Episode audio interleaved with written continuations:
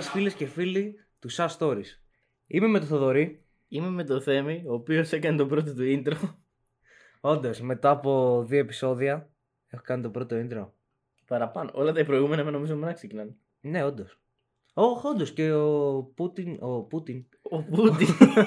ο Ρασπούτιν με σένα ξεκινάει, έχεις δίκιο. ο Πούτιν θα είναι άλλη θεωρία. Οπότε είναι το πρώτο μου επεισόδιο που κάνω εγώ intro. Χωρίς να Ναι. ακούγεται πρώτη φωνή σου. Ωραία. Θέλω. Σήμερα έχουμε ένα τέλος του σενάριου συνωμοσία. Είναι αν η Βίκη Καγιά είναι εξωγήινος. Είναι, αλλά δεν είναι αυτό το θέμα μας. Θέλω να ζήσω. Επομένως δεν θα κάνουμε για τον κύριο Πούτιν. Τον νομε- νόμιμα εκλεγμένο πρόεδρο της Ρωσίας. Λοιπόν, εγώ θα σας πω κάτι, ωραία. Γιατί εγώ δεν φοβάμαι. Μέσα στα επόμενα επεισόδια θέλω να φέρω το, τη θεωρία που λέει αν ο Πούτιν είναι ο κλόνος. Θα, θα την κάνεις μόνος σου, γιατί θέλω να ζήσω. Ωραία, θα δωρείς τα λείπει από εκείνο το επεισόδιο. Θα έρθω εγώ σπίτι να ηχογραφήσω και όλα καλά. Αν γίνει κάποιο τέτοιο επεισόδιο, ή θα βρεθεί με εμάς να κάνουμε μανίλικα κάποιο sex tape, ή θα μας βρουν νεκρούς. Ένα από τα δύο γίνεται όταν, κάνεις, όταν λες κάτι για τον Πούτιν. Κοίτα, μπορεί να στην πέσει μια Ρωσίδα Ναι. και μετά ξαφνικά να σε δηλητηριάσει με χλωροφόρμιο. Γενικά μπορεί να σε σκοτώσουν σε πολλά πράγματα με, με πολλούς τρόπους. Λοιπόν, δεν είναι αυτά τα θέματά μας όμως σήμερα. Θα ήμουν να σε ρωτήσω κάτι. Ό,τι θες. Να ζει κανείς. Ή να μην ζει. Ιδίου η απορία, αγαπητέ. Θα μιλήσουμε λοιπόν σήμερα, το είχαμε δώσει sneak peek και στο Instagram, αλλά με λάθος νούμερο, αλλά όχι τυχαία. Θα μάθετε αργότερα γιατί. Και θα, για όσοι είστε έξυπνοι και παρατηρείτε, θέλω να έχετε στο νου σας τα pattern. Γιατί τα λάθη που θα κάνουμε δεν θα είναι τυχαία. Λοιπόν, Ή μπορεί απλά να μην είμαστε καλά οργανωμένοι. Πιστεύετε ό,τι θέλετε. Συνωμοσίες μελετάμε. Το χταπόδι της διάθεσής σου σήμερα, φίλε Θεόδωρε, πώς είναι; Το χταπόδι της διάθεσης σήμερα είναι στα high του. Όταν σε έχει Γιατί σε πλάι, πλάι του. ναι. Πετάει απάνω σε χαλιά, σε μαγικά χαλιά. Πολύ ωραία. Θα μιλήσουμε λοιπόν για τους φίλους μας, τους Ναζί. Θα μιλήσουμε για ένα περιστατικό στην πόλη της Σελ, όχι τη Βε- του Βετινάβικου. Γενικά ήταν μια πόλη, ξέρω εγώ. Θα, θα τα πούμε όλα στην ώρα τους. Πρώτα θα πούμε όμως για το μεγαλύτερο αποκρυφιστή των Ναζί. Το ξέρεις Θέμη, ότι οι Ναζί ασχολούνταν με αποκρυφισμό; Όχι, πραγματικά το ακούω πρώτη φορά και πέφτω από τα σύννεφα. Δεν μπορώ να το πιστέψω. Δεν το έχω ακούσει ποτέ ξανά στη ζωή μου. Όπως θα ξέρεις, ο φίλος μας, ο Χάινριχ Λούπο, Λιοπόλδος, ε, Λεοπόλδος, Λεοπόλδος, Χίμλερ, που γεννήθηκε στις 7 Οκτωβρίου του 1900 και ήταν μέλος του ναζιστικού κόμματος, ήταν αποκρυφιστής. Πίστευε σε θεωρίες για άριους λαούς, ξέρω εγώ, βγαλμένες από τη βόρεια μυθολογία, δηλαδή Θόρ και έτσι. Πίστευε σε ε, ζώδια και οροσκόπια, άκουγε μπαντέρα συνέχεια. Ποιο πατέρα, ρε; Τη Λίτσα μπαντέρα, ρε. Λίτσα πατέρα. πατέρα. Ναι. Την οροσκόπο. Ε, άκου- Ποια οροσκόπο, τα έχεις γαμίσει όλα. Αστρολόγος είναι. την αστρολόγο τη Λίτσα την πατέρα. Έκανε αστρικούς χάρτες για να δει που θα γίνει η επόμενη επίθεση και είδαμε πως καλά πήγαν όλα αυτά. Μέχρι Και, το 43. ναι, και έψαχνε και άλλα πράγματα. Άντε 42 ξέρω εγώ μέσα 42 βαριά εκεί. Και έψαχνε και άλλα πράγματα. Είχαν κάνει αποστολέ για να βρουν θέμη τη λόχη του Λονγκίνου που τρύπησε το Χριστό για να βγάλει αίμα. Όντω. Ναι. Είχαν στείλει αποστολέ να βρουν τάγιο βισκοπότηρο. Ε, Ό,τι θες ψάχνανε. Να γενικά. βρουν τους Άριους. Ναι, γενικά ψάχνανε τα πάντα οι Ναζί οι φίλοι μας.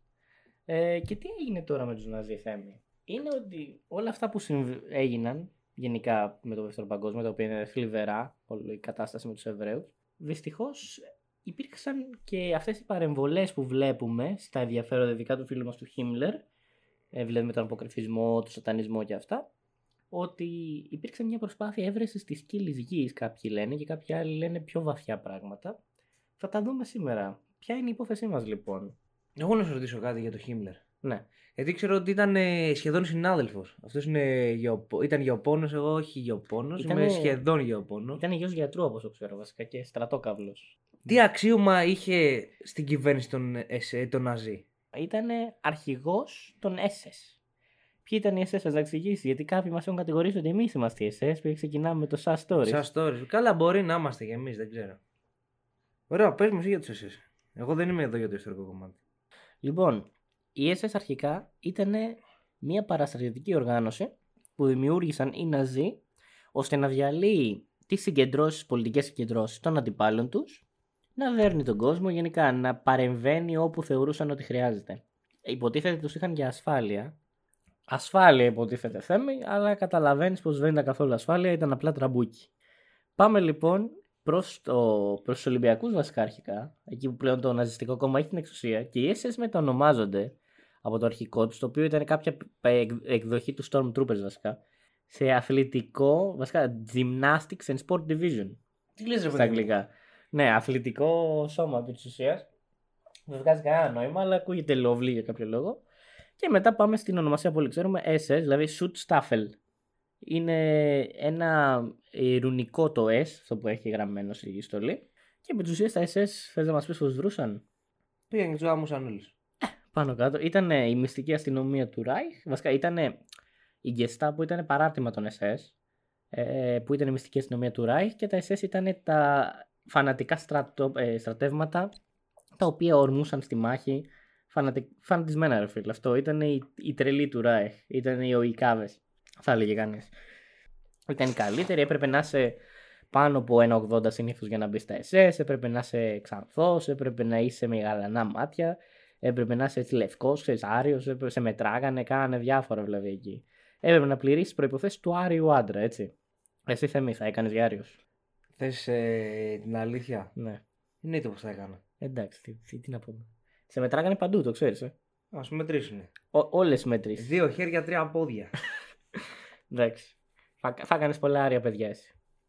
Τους SS τους στρατολογούσαν ε, από τα camp που υπήρχαν, ε, τα οποία ήταν επί της ουσίας ε, νεολαίας, ναζιστικής νεολαίας, που βάζανε παιδιά ρε παιδί μου μέσα και ξέρεις, προωθούσαν αυτά τα ιδανικά που ήταν περίεργο, περίεργη φάση τα camp αυτά γιατί πολλές φορές ξέρω, τα νερά κορίτσια γυρνούσαν έγκυες από εκεί και μιλάμε για παιδάκια ξέρω εγώ άντε 15 ξέρω εγώ, 16 Όπως και αντίστοιχα τα αγόρια γυρνούσαν βία και μάλιστα απειλούσαν και τους ίδιους γονείς τους πολλές φορές και έχει γίνει και πολλές καταγγελίες έχουν γίνει. Ε, που λένε, ξέρω εγώ, θα σε καταγγείλω και στάπω. Άμα τολμήσεις, ξέρω εγώ, και πεις ότι δεν μπορώ να πηγαίνω στις φαστικές εκδηλώσει ή οτιδήποτε. Γενικά ήταν μια πολύ περίεργη εποχή και πολύ σκοτεινή για την ανθρωπότητα. Αυτά όλα λοιπόν ήταν υπό την αρχηγία ενός άντρα θέμη. Μήπως το ξέρεις; Μήπως είναι ο προαναφερθής. Ο Φίλε Χίμλερ. Θεόδωρε. Είναι ο Χίμλερ θέμη, ναι. Ο οποίος ήταν ε, γενικά τρελός, θα λέγει κανείς.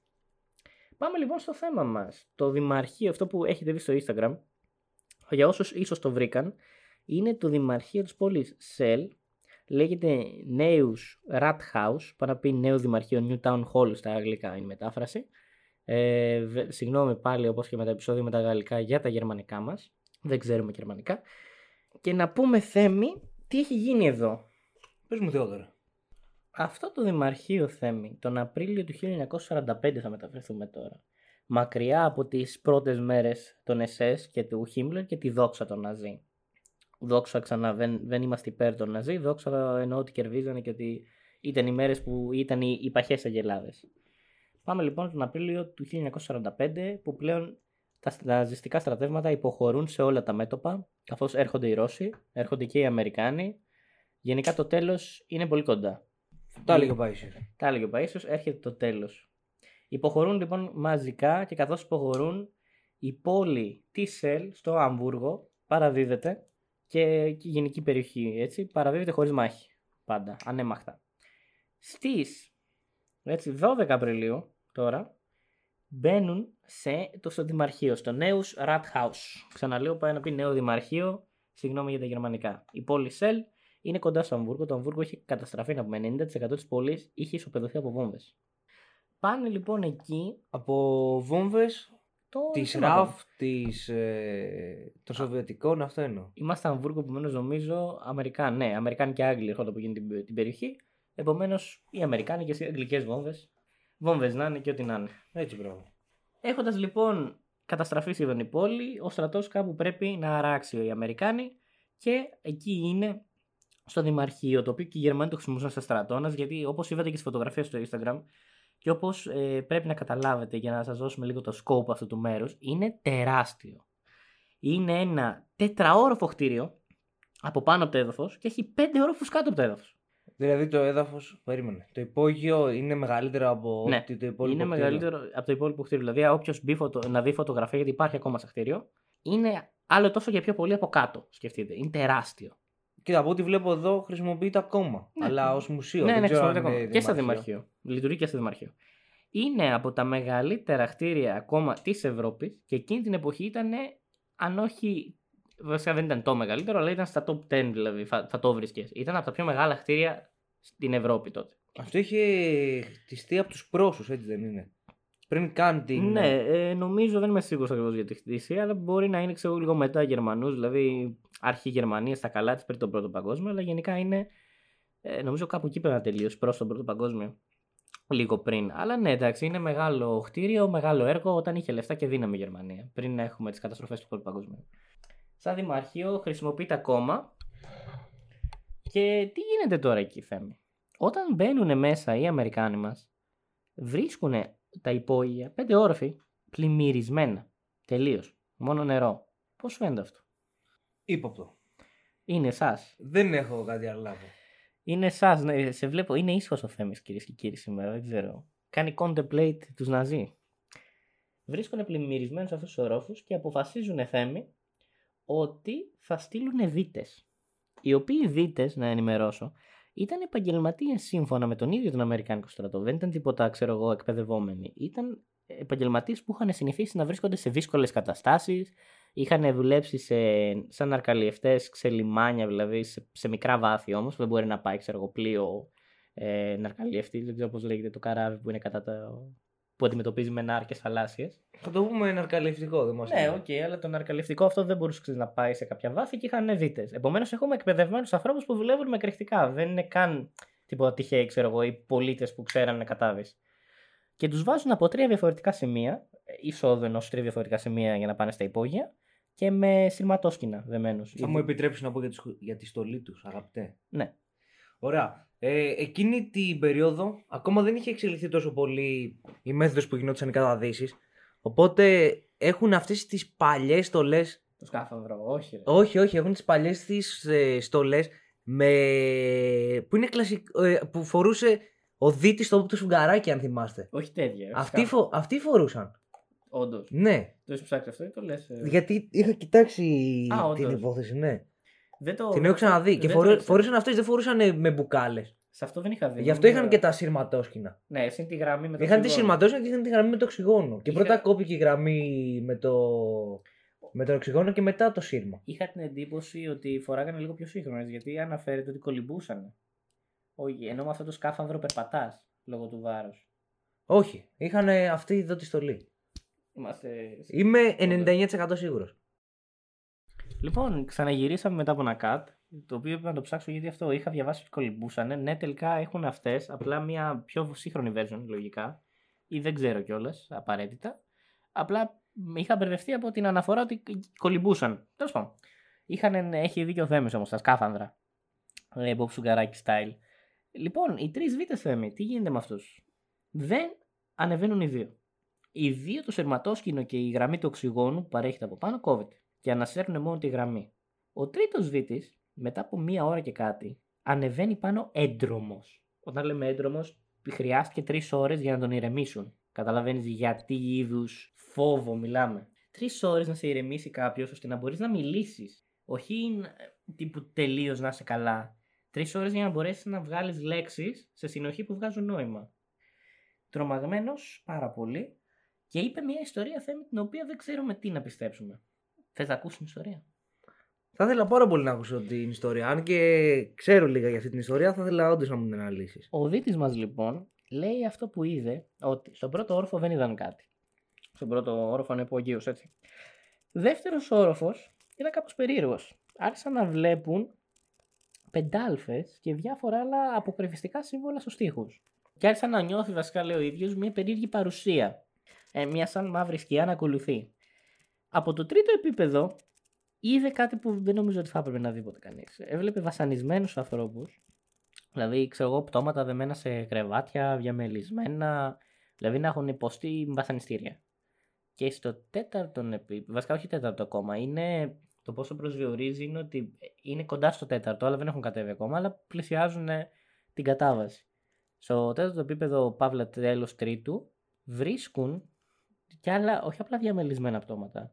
Πτώματα τα οποία τα έχουν δέσει σε καρέκλες, τους έχουν αποκεφαλίσει γιατί τους έχουν κολλήσει ε, κεφαλές τράγων πάνω και κατσικιών και διάφορων άλλων έτσι ζώων μ, κερασφόρων ζώων, κατάλαβες τι εννοώ, ε, σε δωμάτια γεμάτα πεντάλφες και περίεργα σύμβολα.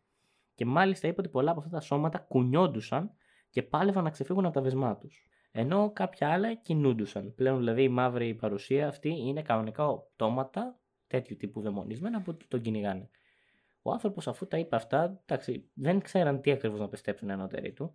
Αλλά η, η αλήθεια του πράγματος είναι ότι όπως και να έχει, ό,τι και να λέει αυτός, έχουμε δύο νεκρούς, οι οποίοι ήταν, ξαναλέω, επαγγελματίες που ξέραν να δουλεύουν με κρυκτικά. Βασικά αγνοούμενους. Γιατί δεν σβήγαν ποτέ. Ε, ρε φίλε, αφού εκεί μέσα ήταν, πώς βγήκανε; Δηλαδή, έχεις δει όλα τα σημεία εισόδου και εξόδου παρακολουθούνταν στον πάνω, στον πρώτο όροφο, στον ισόγειο. Δεν υπάρχει κάπου να πάνε. Δεν είναι αγνοούμενοι, είναι νεκροί 100%. Κοίτα, μετά από αυτό, ε, μόλις χάθηκαν οι δίτες και βγάλαν και τον τρίτο, είχαν δοκιμάσει να κάνουν drain τα υπόγεια. Νομίζω όχι. Όχι, και όμως το δοκίμασαν. Όντως. Ναι, έβαλαν αντλίες για να κάνουν pump το νερό και να το βγάλουν έξω. Δεν το έχω ακούσει αυτό το θέμα. Και τι έγινε με αυτό; Αυτή είναι η εκδοχή που έχω ακούσει εγώ για την ιστορία. Και πόσο έξυπνοι ήταν οι Ναζί; Καθόλου. Αλλά επειδή το Δημαρχείο έχει πίσω του ακριβώς μία λίμνη, Ναι, είναι ακριβώς. έσπασαν τον τοίχο Για να βγει το νερό. για να μην μπορεί να αδειάσει κάποιος το. Α, είχαν ανοίξει υπόγειο. τρύπες τύπου στον τοίχο. Ναι, είχαν σπάσει τον τοίχο για να ανοίγει. Σε κάποια σημεία, για, να ναι, συνδέεται, ναι, για να συνδέεται με τη λίμνη. Οπότε στην ουσία πρέπει να κάνεις drain όλη τη λίμνη για να μπορείς να κάνεις drain το Το υπόγειο. οποίο δεν γίνεται γιατί είναι αρκετά sizable, είναι αρκετά μεγάλη λίμνη. Ναι. Οκ. Άρα έχουν κάνει και τέτοια. Δεν λοιπόν αδειάζει το νερό με τίποτα και τι γίνεται μετά; Αναγκαστικά πρέπει να το παραδώσουν 20 του μήνα. Έρχονται οι Βρετανοί, 21 του μήνα, συγγνώμη.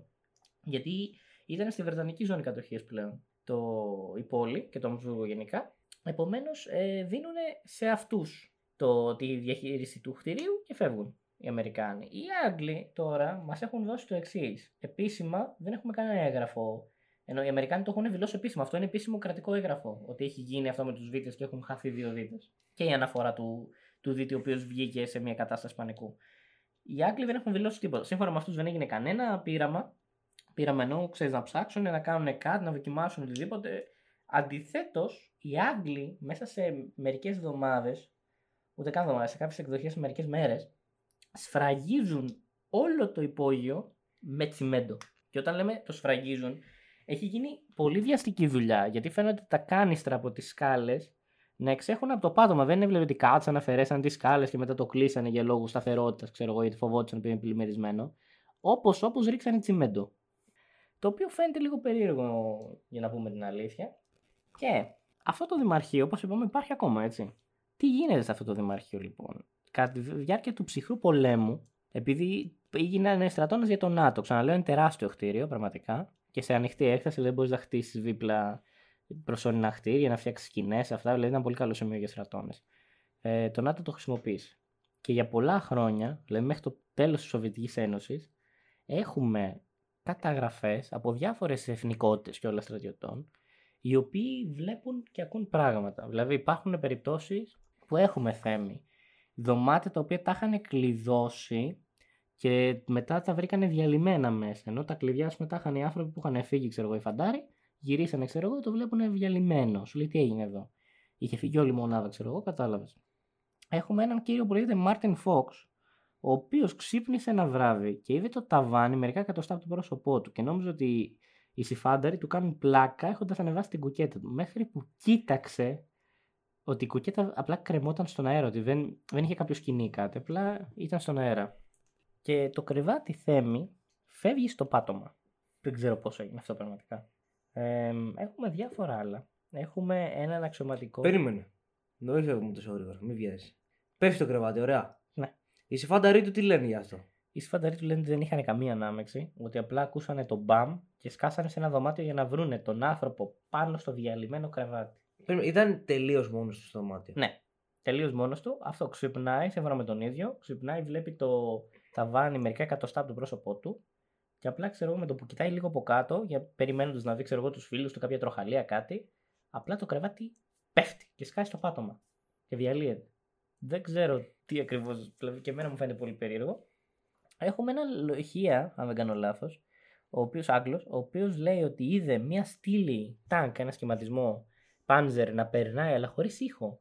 Δηλαδή το είδε σαν θέαμα, δεν υπήρχε ήχος καθόλου. Ούτε από τις μηχανές, ούτε από το έδαφο. Απλά βουβό, ξέρω εγώ, σαν να βλέπεις τηλεόραση στο μηδέν.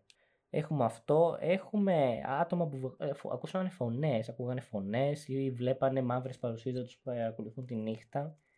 Επίσης, έχουμε όπως ο κύριος Μάρτιν, έχουμε και έναν, κυ- και έναν άλλο κύριο, τον οποίο είχα δει πολλές διαφορετικέ εκδοχές του ονόματό του, αλλά που το κατάλαβα τελικά απλά είναι δύο-τρεις που το έχουν πει. Αλλά ο Original λέει ότι ξύπνησε ένα βράδυ για να δει κάποιον να περνάει έξω από το δωμάτιό του, έξω από το παράθυρο, μέχρι να συνειδητοποιήσει μετά ότι είμαστε στον τρίτο. Επομένως, δεν υπήρχε περίπτωση κάποιος να μπορεί να περπατήσει έξω από το παράθυρο. Εκτό και αν ήταν υπερβολικά ψηλός. Όχι, ρε, γιατί ο τρίτος είναι πόσα μέτρα από το έδαφος.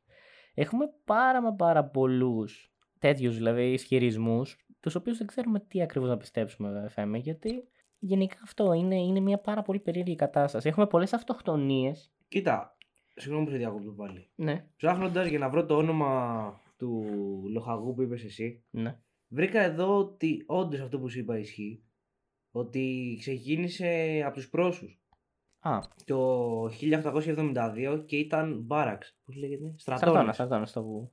Οκ, άρα ξεκίνησε στρατώνα, μετεξελίχθηκε μετά σε δημαρχείο, λίγο πριν το πρώτο παγκόσμιο και συνέχισε πλέον ως στρατώνα, ξέρω εγώ, κατά τη διάρκεια δεύτερου παγκοσμίου, υποθέτω και πρώτου, δεν ξέρω για τον πρώτο. Και τέτοιο. Και ψυχρού πολέμου. Και έχουμε επομένως μετά και το, και το σύγχρονο, τη σύγχρονη χρήση ως δημαρχείο πάλι και μουσείο παράλληλα. Λοιπόν, εδώ μπορώ να σου πω. Τώρα, γιατί εντάξει, κάθομαι τόση ώρα δεν μιλάω, το παραδέχομαι. Είσαι, ήσουν ήσυχος. Ήρθε η ώρα όμως να πω. Τι Έχεις- ξέρω εγώ. Κρύβεσαι ακόμα για τον Μπομπ Λαζάρ. Και πάμε λίγο στο cult κομμάτι. Mm. Ωραία, το Ναζί. Πώς θα σου φαινόταν αν σου έλεγα ότι σε αυτά εδώ τα υπόγεια έκαναν τα πειράματα για να δημιουργήσουν τον αθάνατο στρατό τους; Αυτό Φέμ είναι σενάριο από το Call of Duty. Δεν είναι αληθινή ιστορία, υποθέτω. Ξέρεις ότι οι Ναζί είχαν μία αιμονή με το να παίρνουν ε, τις, ε, τους ζωντανούς και να προσπαθούν να τους κάνουν τις ψυχές τους να πάνε στους πεθαμένους φαντάρους τους. Και Ναι. να δημιουργήσουν ένα απέθαντο στρατό ε, ο οποίος δεν θα χάνει ποτέ. Γιατί στην ουσία δεν θα πεθαίνει. Λογικό, Will. Ωραία. Πολλοί οι οποίοι ασχολούνται με αυτή τη συνωμοσία πιστεύουν ότι το Cell Rat House ήταν το μέρος στο οποίο γινόντουσαν αυτά τα occult πειράματα. Εγώ, παιδιά, νόμιζα ότι σήμερα να μιλήσουμε για ιστορία και είχα ενθουσιαστεί. Τώρα ξαναμπαίνουν οι συνωμοσίες μέσα. Φίλε, άμα είναι και μιλάμε μόνο για ιστορία, να το κάνουμε και το story στο podcast. Όχι, εντάξει. εντάξει. Το ωραίο είναι και η συνωμοσία. Να Και- πούμε εδώ τις αλήθειες. Και ναι, ήρθα εγώ να σώσω το επεισόδιο, γιατί το έλυσα με τον Bob Lazar, το παραδέχομαι. Υπάρχουν άτομα τα οποία δηλώνουν ότι γινόντουσαν εκεί πέρα τα πειράματα των Ναζί για να δημιουργήσουν τον απέθαντο στρατό τους. Του δαιμονικού στρατού, θα λέγει κανεί. Το θέμα ποιο είναι; Οι Ναζί δεν κάνουν αναφορά σε κανένα από τα πράγματα που γινόντουσαν εκεί πέρα. Εδώ κάνεις λάθος. Έχουμε ένα ναζί αξιωματικό. Τον οποίο επίτηδες δεν έχω αναφέρει. το Άσε story. με να τελειώσω, σε Εντάξει. παρακαλώ. Σε επίσημα έγγραφα, από τις έρευνες που έκαναν δεν βρήκαν κανένα. Και αυτή ήταν η κύρια, ο κύριος λόγος που είχαν να υπερασπιστούν αυτή τη συνωμοσία, ότι δεν είναι συνωμοσία, κάποια άτομα σε ένα subreddit, το οποίο ασχολούνταν με το δεύτερο παγκόσμιο πόλεμο. Και πήγαιναν και ήταν τελείως trigger. Τι έλεγαν, πώς μπορείς να τα πιστεύεις αυτά, Κοίτα, δεν υπάρχουν αναφορά από τους Γερμανούς, δεν υπάρχει αναφορά από τους Άγγλους, υπάρχει μόνο στους Αμερικάνους. Που να πω εγώ ότι ρε μάγκες, δηλαδή χαλαρώστε λίγο. Να θυμηθούμε ότι στα στρατόπεδα συγκέντρωσης όταν τα παρατούσαν, μαζεύανε όλα τα έγγραφα και δεν τα καίγανε. καίγανε. Αυτό πήγα να πω. Ότι στα επίσημα έγγραφα ούτε το ολοκαύτωμα είχε γίνει. Δηλαδή χαλαρώστε λίγο. Έχει γίνει. Είστε φασίστες, νεοναζί, δεν ξέρω τι είστε, αλλά τι αιμονή είναι αυτή, ρε γάμοτο. Υπάρχουν άνθρωποι, ρε φίλε, που δεν πιστεύουν στο ολοκαύτωμα, λέει, γιατί δεν έχουμε αρκετές υποδείξεις. Ή στο, στο βιασμό του Νανκίν. Βρε δεν πάνε να γαμηθούν. Δεν πιστεύουν σε τίποτα. Είναι τρελή, ρε. Είχα δει μια συνέντευξη με έναν άνθρωπο. Βγαίνουμε λίγο από το θέμα να το πούμε γιατί αξίζει. Ο οποίος ήταν ε, survivor από όλο. Είχε επιζήσει από το ολοκαύτωμα, ρε φίλε, μέσα στα στρατόπεδα. Και ο άνθρωπος λέει: Δεν μπορώ να. ούτε- Όχι να πιστέψω, δεν μπορώ να φανταστώ το ότι υπάρχουν άνθρωποι που με κοιτάνε και μου λένε μέσα στα μάτια ότι αυτό που βίωσα, αυτή την κόλαση, δε- δεν υπήρξε. Μου λένε δεν έγινε. Έχω λόγο λέει, να πω ψέματα. Εντάξει, είναι, είναι ξεφτύλες αυτοί οι άνθρωποι για μένα. φαίνεται. Τρελή. Τρελή και ξεφτίλες. Εντάξει, δεν θα με ασχοληθούμε με τον κάθε καθυστερημένο, ήρθαμε εδώ να πούμε τη συνωμοσία μας. Ναι, ωραία. Για να συνεχίσουμε λίγο για τη συνωμοσία, ναι, έχουμε ένα Γερμανό αξιωματικό, τον οποίο έχει πει, έχουμε άλλο Γερμανό αξιωματικό, στους Αμερικάνους, μίλησε. Όνομα έχουμε. Δεν έχω βρει. Γιατί οι Αμερικάνοι τον έχουν ως redacted. Αν έχεις δει σε κάποια αρχεία, ξέρω εγώ, που λέει redacted information που είναι μαυρισμένη. Είναι... Α, OK, OK. Την κρύβουν. Το όχι την κρύβουν ακριβώς, δεν τη δίνουν στο, στο δημόσιο. Οπότε μάλλον τον κρατήσανε στην Αμερική. Ίσως εντάξει, εδώ να τα πούμε αυτά και αυτό δεν κάνει συνωμοσία. Πολύ ξέρω εγώ, όπως ο επικεφαλής του προγράμματος των πυράβλων των Ναζί, που τους πήγε στο φεγγάρι εν τέλει, τους Αμερικάνους. Ήταν Ναζί και ήταν, τον πήρανε δηλαδή. Η ομάδα του Unit 41 είναι ή 30 κάτι. Δεν θέλω να σου πω ψέματα. Δεν είμαστε σίγουροι τώρα, θα το, θα το, θα το θυμηθώ όμως. Που ήταν ε, οι Άπωνες που κάνανε πειράματα σε ανθρώπους, αλλά πειράματα τύπου αν παγώσεις κάποιον και μετά το χώσεις κάτω από φωτιά, τι θα γίνει. ναι, όντως χωρίς πλάκα κάτι τέτοιο. Δηλαδή, Ναι, τα μπαλιστική. ξέρω, τα ξέρω τα πράγματα. Unit, νομίζω 41, κάτι, κάτι είναι, θα τη, θα τη βρω. Μπορεί να είναι και 30 κάτι. Τέλος πάντων, αυτοί οι άνθρωποι, ας πούμε, όλους τη γλιτώσανε. Ο- Ούτε δίκη ούτε τίποτα. Τους πήρανε οι Αμερικάνοι και οι Ρώσοι κάποιους, οι Σοβιετικοί, και τους λέει: Θα μας δώσετε τα δεδομένα σας και εμείς θα σα εξαφανίσουμε. Νέα διαβατήρια, νέες ζωές και είστε ελεύθεροι. Και δυστυχώς πολλοί τη γλιτώσαν έτσι. Επομένως και αυτός μπορεί να τη γλίτωσε, άμα έδωσε, ξέρω εγώ, πειράματα και αυτά που ήξερε Πολύ πιθανό. αν, αν όντως υπάρχει αυτό το άτομο και δεν είναι, ξέρω εγώ, κάποια συνωμοσία, αλλά επειδή υπάρχει στα Αμερικάνικα αρχεία, όποιος θέλει μπορεί να πάει να τα ψάξει, είναι δημοσιοποιημένο τους ή άλλως, ενδεχομένως να ήταν μετά συνεργάτης των Αμερικάνων αυτός, Και τι δηλώνει αυτός ο κύριος; ότι κάνανε πειράματα, βασικά ότι με τους ε, κοντά στη ΣΕΛ υπήρχε ένα στρατόπεδο συγκέντρωσης. Και αυτό που προσπαθούσαν να κάνουν, υπο- σύμφωνα με τον ίδιο, είναι. Αυτός ήταν αξιωματικός των SS εντωμεταξύ. Ήταν σημαντικός αξιωματικός, δεν ήταν, ξέρω εγώ, απλά του στρατού Οκ. προσπαθούσαν να πάρουν τη, τα σώματα των Εβραίων και να, περισσότερες, να μέσω του βασανισμού και του πόνου να ανοίξουν, ξέρω εγώ, να, να ρίξουν τις άμυνες βασικά και να ανοίξουν το, το, το, σώμα σε κατάληψη δαιμονική, ώστε να, να φτιάξουν ένα δαιμονικό στρατό. Τι λες, τι έχεις να πεις; Εγώ τι έχω να πω. Ότι κρίμα που δεν τα κατάφεραν. Μετά, μετά του δαιμονικού στρατού θα ήταν αυτή και ο Κοντοπίδης αρχηγός. Όχι, ρε φίλε. Ο Κοντοπίδης είναι το κλάμα των μαγισσών, να πούμε. Έλεγε, έλεγε μετά του δαιμονικού χορού ο Κοντοπίδης. Εντάξει, θα μάσαγε τα χαρτάκια πυθία μαζί με το Χίμλερ και θα έλεγε εκεί που θα επιτεθούν οι σύμμαχοι. Στο Πυθία, καλέ, πυθία, καλέ. πάρε πυθία. Πάρε πυθία. Not sponsored. Όχι, not sponsor. Και έχω και φωτογραφία με τον Κοντοπίδη. Τον είχα πετύχει σε ένα γάμο. Πολύ καλό. Ο Κοντοπίδης είναι πολύ καλό παιδί, τον αγαπάμε. Είναι τσακάλι. Θέλουμε κι άλλα βιντεάκια παλιά τύπου άντρας μόνος και τέτοια. Ξέρεις τι, Κοντοπίδη, έλα εδώ να κάνουμε ένα επεισόδιο, ρε φίλε. Κάνουμε θε... Μπορεί να έρθει. Πραγματικά, άμα το, άμα το φτάσει στα αυτιά του, αυτό μπορεί να έρθει. Είναι καλός σε αυτά. Εντάξει. Να έρθει ο Κοντοπίδης. Αυτός θέλει, αυτός αποφασίζει. Τέλο πάντων, ο Μέγας Κοντοπίδαρος λοιπόν και ο δαιμονικός στρατός του θα ερχόντουσαν και θα κατέστρεφαν τον κόσμο και τα συγκεκριμένα. Το οποίο να σου κάνω μια ερώτηση, ρε Θέμη. Με βάση τη λογική σου, ξέρω εγώ. Πες εσύ καταφέρνεις να καλέσεις ένα δαίμονα και να του δώσεις σώμα και αυτά. Για ποιο λόγο ο δαίμονα να είναι πιστός σε σένα, να υπακούει εντολές, ξέρω εγώ. Η λογική είναι ότι στην ουσία είσαι ο αφέντης του. Γιατί; Ε, γιατί εσύ τον έφερες ζωή. Θυμάσαι τον ακέφαλο καβαλάρη. Ναι. Όπου οι άλλοι Είχε το τον κρανίο. εξουσίαζε γιατί είχε το κρανίο του. Ο οποίο ήταν πολύ fail, αν θυμάσαι την ταινία. Γιατί τύψα, ξέρω, το κρύβει πίσω από την πλάτη της σε μια σκηνή. Δηλαδή είναι στο ίδιο δωμάτιο και το κρατάει πίσω από την πλάτη, ρε. Τι ρε, ρε φίλε, οκ, ξέρουμε ότι δεν βλέπεις, αλλά. Λίγο fail, λίγο fail. Δεν πειράζει. Ε, Επίσης, Θέμη, ένα που θυμήθηκα τώρα και μπορούμε να χρησιμοποιήσουμε σε άλλο επεισόδιο. Είναι και στο Μαλέο Μαλεφικάρου αναφέρεται, το οποίο είναι το σφυρί των μαγισσών για όσους δεν ξέρουν. Ένα βιβλίο γραμμένο από δύο μοναχούς το Μεσαίωνα, που είναι ο οδηγός του κοινωνικού μαγισσών. Τι λέει αυτό το βιβλίο για τους δαίμονες, Θέμη. Αν γνωρίζεις το αληθινό όνομα ενό δαίμονα, γι' αυτό το λόγο οι δαίμονες έχουν πολλά ονόματα Α, και πολλούς τίτλους. Δηλαδή, όλοι οι δαίμονες βήμα έχουν από 5-6 ονόματα και καμιά εικοσαριά τίτλους. Ο, ξέρω εγώ, ο Φθονών ή ο. Πορφυρογέννητος, Ναι, ό,τι, έτσι ό,τι μου είναι. έρχεται, ρε παιδί μου. Αλλά αν ξέρεις το αληθινό του όνομα, μπορείς να τον ελέγχεις. Είναι, είναι δεμένο σε σένα και είσαι ο αφέντης του, αν ξέρεις το αληθινό όνομα. Δεν ξέρω αν παίχτηκε κάτι τέτοιο εδώ. Εντάξει, πιστεύεις δηλαδή ότι. Γιατί ήδη περάσαμε στο νομοσυλλογικό κομμάτι. Τελείωσε το, το πρακτικό ιστορικό κομμάτι. Είναι αυτό ότι μέχρι το ψυχρό πόλεμο χρησιμοποιούταν και έχουμε πολλά περίεργα περιστατικά να τα αναφέρουν στρατιώτες από διάφορα έθνη.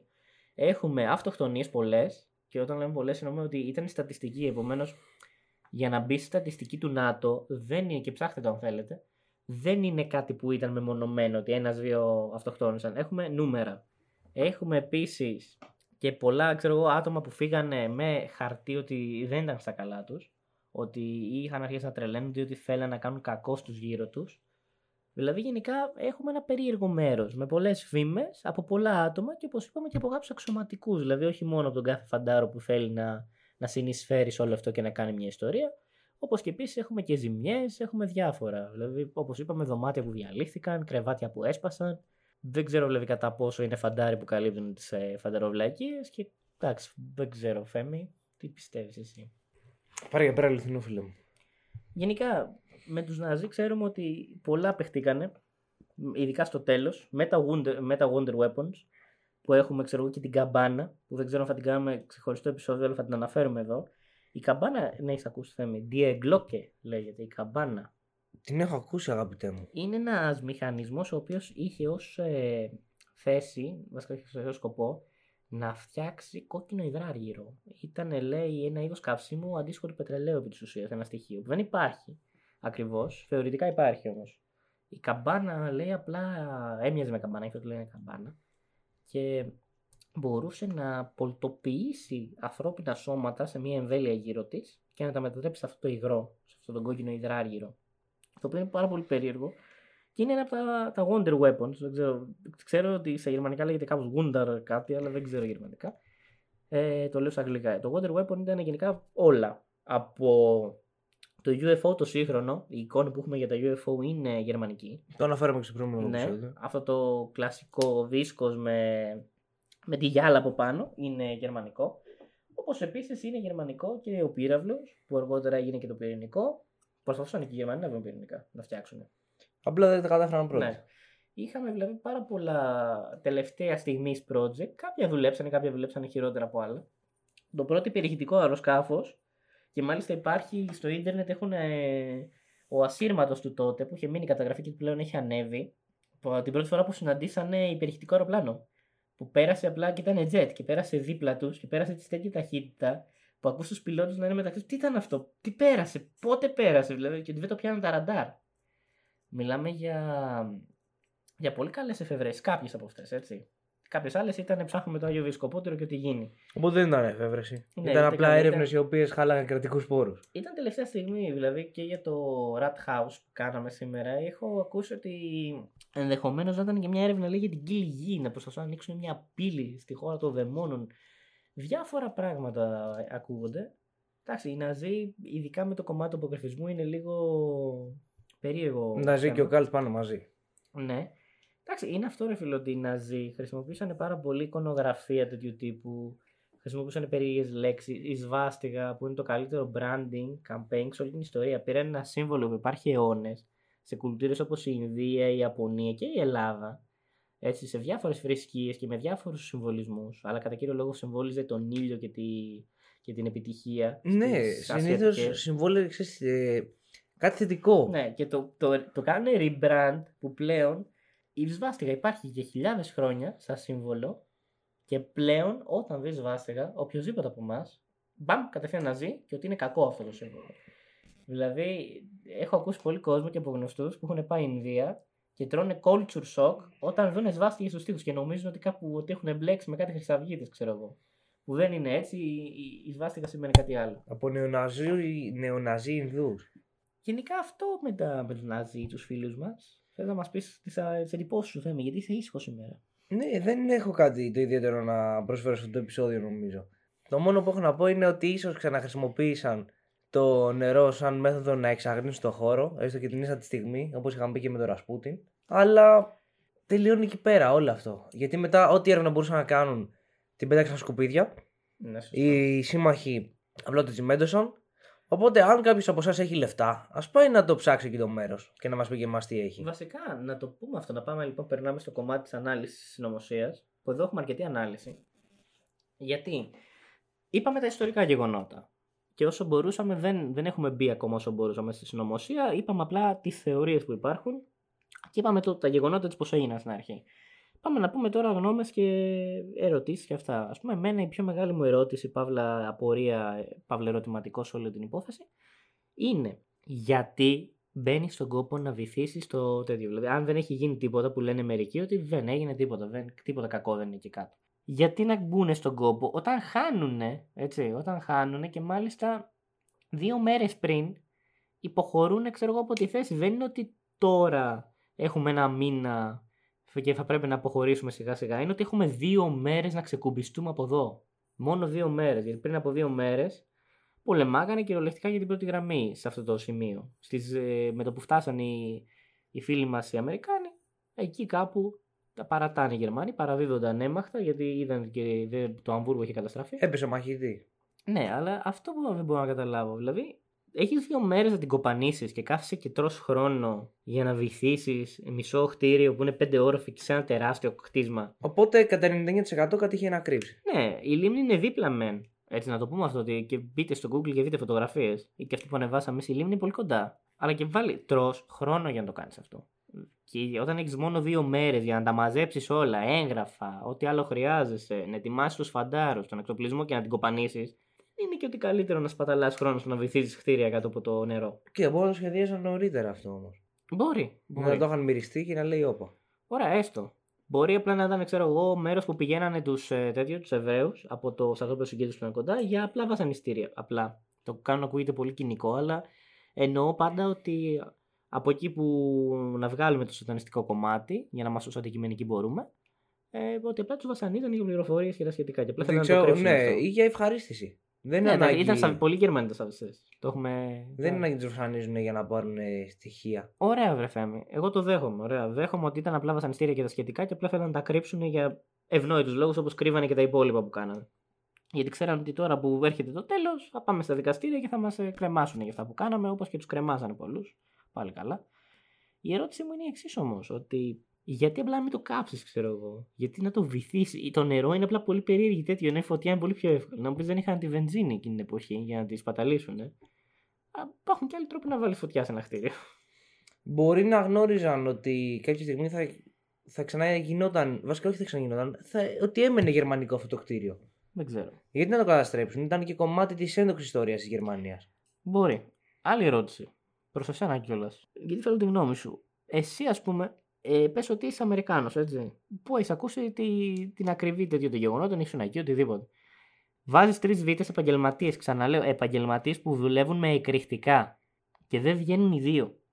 Σε ένα χώρο που υποτίθεται δεν είναι επικίνδυνος, δεν έχει εκρηκτικά, δεν έχει κάτι. και είναι και καλοσυντηρημένο κτίριο, αφού λέμε ότι είναι ως τώρα λειτουργεί. Ειδικά τότε ήταν καλοσυντηρημένο γιατί οι ανακαινήσεις και αυτά που το ψάξαμε είχαν τελειώσει λίγο πριν το πρώτο παγκόσμιο. Δεν, δεν είναι παλιό. Επομένως, ενώ δεν φοβάσαι για μια καθίζηση ή κάτι. Επομένως, πού είναι οι δύο δύτες Και γιατί ο τρίτος έλεγε για κάτι ε, πτώματα που τους κυνηγάγανε; Μάλλον είναι πρώτο τραπέζι πίστα παντέλο. Παντέλο. Οκ. Να μας Δεν το και- πρα- προσέχουνε, να μας το Πραγματικά ναι. προσέχουνε. Να προσέχουν τον παντέλο δεν ξέρω τι να πω, ρε φίλε. Όντως ότι εξαφανίστηκαν δύο δύτες μέσα σε ένα γαμημένο δημαρχείο. Επαγγελματίες. Τι, δεν έχω να πω κάτι, αλήθεια. Αυτό είναι όντως υπερβολικά παράξενο. Η μεγάλη απορία εντωμεταξύ. Το θέμα είναι γιατί δεν συνέχισαν να ψάξουν τι στο καλό γίνεται. η αποτυχημένη εντωμεταξύ προσπάθεια ε, να βγάλουν τα νερά, και αυτό είναι περίεργο, γιατί έχεις άτομα, έχεις στρατό, έστω, μπορεί να μην είχαν πολύ χρόνο οι Αμερικάνοι, αλλά έχεις ένα στρατό να προσπαθεί να αδειάσει το κτίριο από νερά και δεν τα καταφέρνει. Δηλαδή οι Ναζί είχαν φτιάξει αυτό που λες, τρύπες και διάφορες διόδους προς τη λίμνη για να μην αδειάζει. Το οποίο πάλι είναι περίεργο. Γιατί, Για, γιατί να μην θες να αδειάσει αυτό; Να το κάνεις Όχι, δύσκολο. αυτό το έκαναν, δεν το έκαναν για να αδειάσει, για να μην αδειάσει. Για να τη το έκαναν βυθίσουν απλά για εξ να το αρχής. γεμίσουν. Ναι, δεν νομίζω ότι αυτό τους ένοιαζε. Εντάξει, ενδεχομένως, αλλά η λίμνη πιστεύω θα, σε, γε- θα γέμιζε το χώρο μέχρι ένα σημείο. Από εκεί και πέρα πρέπει να προσθέσουν και αυτή νερό. Δηλαδή είναι πέντε όροφοι. Μετά από κάποιο όροφο θα σταμάτα για να τραβάει νερό. Καταλαβαίνεις πώς το εννοώ. Τι εννοείς, μία τρύπα σε κάθε, Όροφα αυτά είναι. σε κάθε όροφο; Εντάξει, πες ότι, πες ότι έφτανε και αυτό το δέχομαι. Γιατί η λίμνη είναι, μπορεί να είναι 6, 7, 8 φορές 10 φορές, ξέρω εγώ, μεγαλύτερη Ναι. από το κτίριο. Αυτό εννοώ. Ισχύει. ισχύει. Γιατί είναι μεγάλη και η λίμνη, δεν είναι μικρή. Όχι, όντω είναι αρκετά μεγάλη. Έχει και πάπια και αυτά πλέον.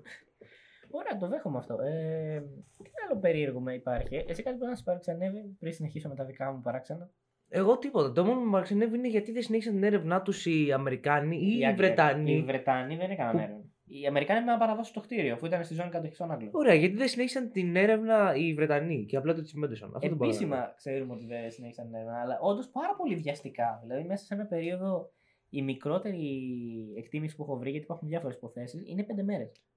Μέσα σε πέντε μέρες, αν δεχτούμε τη μικρότερη, που ξαναλέω, γιατί για να είμαστε και σωστοί στη, στη διαχειρισμό και όπω λέμε την ιστορία, η πραγματική ιστορία δεν είναι σίγουρη, γιατί έχουμε διάφορες καταγραφές. Αν θέλουμε να πιστέψουμε την μικρότερη περίοδο, από, δηλαδή από την κατοχή των Άγγλων μέχρι το τσιμέντομα, είναι πέντε μέρες.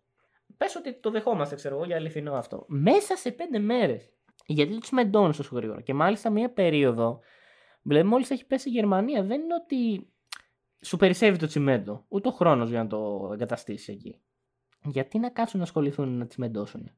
Ρε φίλε, τσιμέντο μας ένα χτίριο και μάλιστα άσχημο. Δηλαδή δεν είναι ότι ξέρω εγώ ανησυχούσαν ότι επειδή έχει νερά από κάτω θα κάνει καθίζηση και θα κάνει τρύπα στο χώμα. Απλά ούτε καν βγάλανε τις σκάλες, απλά τσιμεντώσανε. Απλά είπανε ρίχνουμε τσιμέντο. Μπορεί απλά να ήταν χάσιμο χρόνο. Αυτό. Μπορεί απλά να το είδαν έτσι. Είμαστε νικητές. Θα Δεν- τσιμεντώσουμε ένα υπόγειο. Δεν, ναι, δεν μας ενδιαφέρει ξέρω, τι μπορεί να έχει το υπόγειο. Στην ουσία ξέρουμε τι έχουν κάνει. Δεν θέλουμε Οπότε- να το δούμε κιόλας. Δεν ασχολούμαστε. Ναι, αλλά Γιατί να χάσουμε το χρόνο μας. Οπότε ρίξε εκεί το τσιμέντο και όλα καλά. οι Άγγλοι είχαν ενημερωθεί ότι υπήρχαν δύο νεκροί δίτε κάτω. Δεν- Μπορεί και αυτό να ήταν που ήταν ε, Η δικιά σου τέτοιος με είσαι. αποθαρρυντικός παράγοντας. Πες ότι είσαι ένας αξιωματικός του Αγγλικού στρατού. Ωραία. Μπουκάρεις ένα χτίριο, στο παραδίδουν ε, οι Αμερικάνοι και σε αυτό το σημείο σου λένε ότι υπάρχουν και δύο νεκροί δίτε. Ότι και, και σου δίνουν και την αναφορά του ζωντανού δίτη. Ότι εκεί κάτω, ξέρω εγώ, έχει πτώματα, έχει κινούμενα, ε, κινούμενα πτώματα. Αυτό έχει σατανιασμένο. Δεν θες έστω και πρακτικά να το ερευνήσεις, δηλαδή να, να στείλεις και εσύ ένα δίτη, δύο, να δούνε τι γίνεται, τι λέει αυτός. Ωραία, θέλω να σου πω την αμαρτία μου. Αν ήμουν ο Δήτη, ε, ο Δήτης, λέω, αν ήμουν όντως ο αξιωματικός του Αγγλικού στρατού, ναι, ρε φίλε, θα έστελνα άτομα τα οποία είναι κατώτερα από μένα για να δουν Να τι στο δουν. καλό υπάρχει εκεί πέρα. Δεν θα πήγαινες ο ίδιος. Όχι, ρε, πας καλά. στα πτώματα που κουνιούνται. Επίσης, μια ωραία ερώτηση. Ο Βίτη έφτασε μέχρι το τρίτο επίπεδο. Δεν κατέβηκε καν στο τέταρτο. Τέταρτο, πέμπτο επίπεδο, τι έχει; Μπορεί να ήταν ο Βελζεβούλη. Ρε Να ήταν φίλε, ε, έχεις. η είσοδος για την κύλη γη. Πρώτο επίπεδο διάφορα σύμβολα. Δεύτερο προς τρίτο έχεις ε, πτώματα και παντού πεντάλφες και αυτά. Τρίτο και κατε- πηγαίνοντας δηλαδή προς το τέλος για να σα σκαλιά. Τέταρτο επίπεδο έχεις πτώματα με κομμένα τα κεφάλια και τραγοκέφαλα και πεντάλφες να κουνιούνται πάνω σε καρέκλες που θα θέλουν να αποδράσουν. Γενικά δηλαδή, ό- όσο κατεβαίνει πάει χειρότερα. Δηλαδή 4 και 5 τι έχεις; Κοίτα, ας πούμε αυτό μπορεί να ήταν απλά παρέστηση. Ρε φίλε, Το ναι, οκ. ότι υπήρ- Υπήρχαν πτώματα τα οποία μπορεί να προσπαθούν να αποδράσουν. Κοίτα, εγώ πα- τώρα παρουσιάζω επειδή πλέον έχουμε μπει στο κομμάτι της συνωμοσίας, παρουσιάζω και τις δύο εκδοχές και το σατανισμό έτσι, και προσπαθώ να βρω και δικαιολογίες για όλα. Τώρα ναι, εντάξει, μπορώ να καταλάβω το ότι έτσι πως είσαι σε ένα σκοτάδι και βλέπεις. ημίφως, εντάξει, με ό,τι φακό είχε. Και βλέπεις και ταυτόχρονα, ξέρω εγώ, νεκρούς πάνω σε καρέκλες και μέσα στο νερό. Δηλαδή το νερό προσθέτει μια κίνηση που μπορεί να μην υπάρχει. Αυτό ή κανένα πτώμα που επέπλεκε και να ήταν η σκιά που είπε ότι τους ακολουθούσε και τους κυνηγούσε ένα πτώμα μετά. Δηλαδή Συνήθω δεν υπάρχει ο ήλιος, είναι το τεχνητό φως μόνο. Ναι, μπορώ να δεχτώ πολλά έτσι, αλλά και το φως που το τεχνητό φως διαστρεβλώνεται μες στο νερό. Δηλαδή μια σκιά που δεν υπάρχει μπορεί να φαίνεται. Αυτό ακριβώς. Αλλά εγώ μπερδεύομαι ρε εσύ. Έχουμε δύο νεκρούς. Α, αυτοί γιατί δεν γύρισαν ποτέ; Αυτό, δε- αυτό είναι το μόνο που δεν μπορώ να σου εξηγήσω. φίλε. Κανείς δεν μπορεί να το εξηγήσει αυτό. Τέλο πάντων, τσιμεντώνεται το κτίριο και όμως πρέπει όπως είπαμε και πριν, έχουμε πάρα μα πάρα μα πάρα πολλά περιστατικά. Όλα αυτά τι είναι. Έχουμε Jack Boots, ένα περιστατικό που ξέχασα πολλές φορές το έχουν ακούσει. Jack Boot είναι η αρβίλα, να ξέρω εγώ να ακούνε παρελάσει αρβιλών. Δηλαδή έχουμε διάφορα θεάσεις, περιστατικά. Είναι ότι όπως είπα και μέχρι και στα στατιστικά του ΝΑΤΟ έχουμε ανθρώπους που τρελαθήκαν, έχουμε ανθρώπους που αυτοκτονήσανε. Δεν είναι δηλαδή ότι δεν, δεν, γι- δεν γινόταν και τίποτα. Κάτι τρέχει με αυτό το δημαρχείο. Πραγματικά δεν ξέρω τι να πω. Να πω ότι είναι PTSD Από το ΝΑΤΟ; από το ΝΑΤΟ, από όλους αυτούς τους ε, πολεμιστές. Ναι, αλλά αυτοί που ήταν στο ΝΑΤΟ μετά μέχρι το την πτώση Σοβιετικής Ένωσης δεν είχαν PTSD κάποιοι, ήταν φρέσκοι φαντάρι. Στους νεοσύλλεκτους έχουμε αυξημένες αυτοκτονίες. Στα άτομα που δεν πολεμήσαν. Τότε άτομα- δεν ξέρω τι να πω. Στα άτομα Πραγματικά. που δεν είδαν τη φρίκη του πολέμου. Θα μου το κάνει Citibank που είναι και δικό στο θέμα.